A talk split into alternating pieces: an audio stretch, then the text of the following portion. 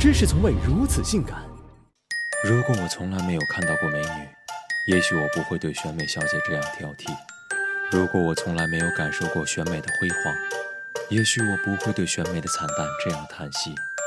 如果我从来没有看到今天选美小姐的容貌，也许我不会为街口大妈感到如此不平。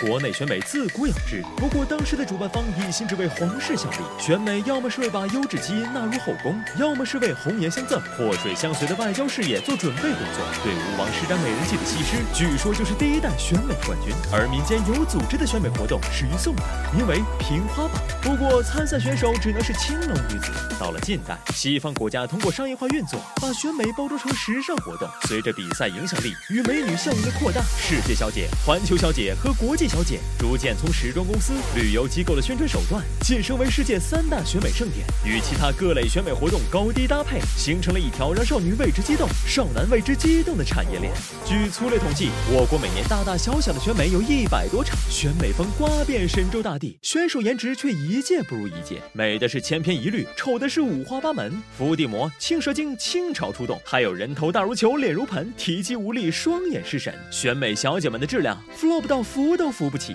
对选美的 diss 一浪更比一浪高，比香港小姐丑，那是真的丑。我上我也行，我是真的行。台上台下都是满满恶意，美丽盛宴沦落成猪扒联盟，不是世界变化快，而是你还不明白。目前井喷的选美比赛大多没有安排好下游产业，只是为了选美而选美，市场消化不了那么多选美冠军，舞台上昙花一现后，只能回归到原来的生活。相比之下，真人秀风生水起，网络炒作层出不穷，才貌双全的还能当网红。开网店或者去平台做直播，成名道路千千万，何必单恋选美路？这种局面下没办法吸引真美女，选美舞台还怎么保证高质量？本来就难做，更气人的是，国内很多选美大赛还是拉虎皮做大旗的高仿货。主办方给国外的组委会交个承包费，或者干脆把自己的注册地选在境外，然后取个环球、国际、世界的顶级名号，再和礼仪、模特、旅游、时尚小姐等关键词，省市县镇各赛区一同排列组合，年年出新番，次次老。老套路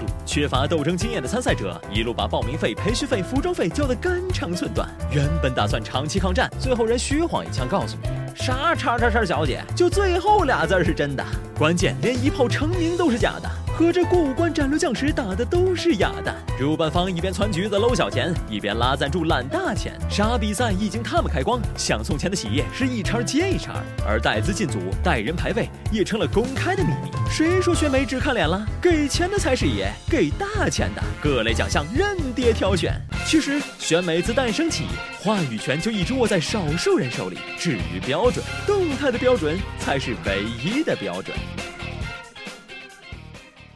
一道碧成欧式大平行，再来两座注射苹果肌，山天上可以画滑梯，眼角开刀后脑上去，神秘而自信，一看后台就赢，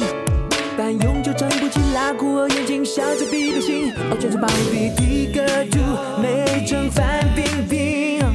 我看你长得像蔡明，猪刚烈表弟，阿凡达真人三。